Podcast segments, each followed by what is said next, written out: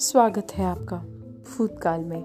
मैं हूँ आपकी होस्ट लिमरा जमाल सिद्दीकी और इस शो में हम बात करेंगी कुछ ऐसी अनकही अनसुनी घटनाओं की जो हम सबकी समझ से परे हैं। आज की कहानी का नाम है डेड मेंटल नो टेल्स तो आइए शुरू करते हैं। डेड मेंटल नो टेल्स ये मेरी मनपसंद किताब है। इस किताब के राइटर के बारे में किसी को कुछ नहीं पता। मैं इस किताब के राइटर को ढाई साल से ढूंढ रहा हूँ। मेरा नाम नमन है और मैं एक पत्रकार हूँ। जब भी मैं इस किताब के सप्लायर या पब्लिशर के पास जाता हूँ और उनसे पूछता हूँ कि इस किताब का राइटर कौन है तो वो कहते हैं कि हमें इस किताब के राइटर के बारे में कुछ नहीं पता और कोई हमारे ऑफ़िस या दुकान के सामने इस किताब के बंडल को छोड़ के चला जाता है। लेकिन कुछ दिन पहले मुझे एक कॉल आया।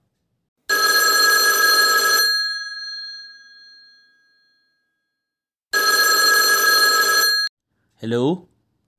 क्या आप dead man tell no tales के राइटर से मिलना चाहते हैं? अगर हाँ तो इस पते पर आ जाइएगा। जब तक मैं कुछ बोल पाता फ़ोन कट चुका था। मैं अगले ही दिन बताए हुए पते पे पहुँच गया। मैंने देखा वहाँ एक आलिशान घर था। मैंने दरवाज़ा खटखटाया। दरवाज़ा अपने आप खुल गया। मैं अंदर गया और मैंने एक बुज़ुर्ग आदमी को खड़ा हुआ देखा। मैंने उनसे पूछा, क्या आप ही हैं dead man tell no tales के?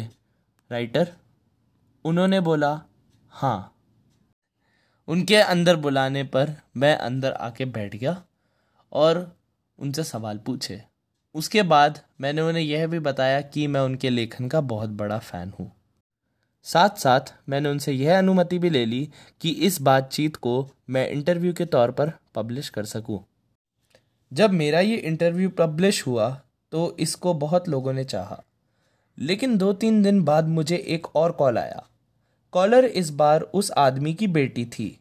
उन्होंने मुझे बताया कि उनकी पिता की मृत्यु तो तीन साल पहले हो चुकी है, और उन्होंने ऐसी कोई किताब नहीं लिखी। ये सुनकर मैं चौंक गया। मैंने बोला कि मैं उनके पिता से कुछ दिन पहले ही मिला था। उन्होंने कहा यह संभव ही नहीं है। ये सुनकर मैंने फ़ोन रख दिया और मैं उस घर के एड्रेस पर दोबारा भागा। जब मैं वहाँ पहुँचा तो वहाँ सिर्फ़ खाली ज़मीन थी। घर का कोई नामो निशान ही नहीं था।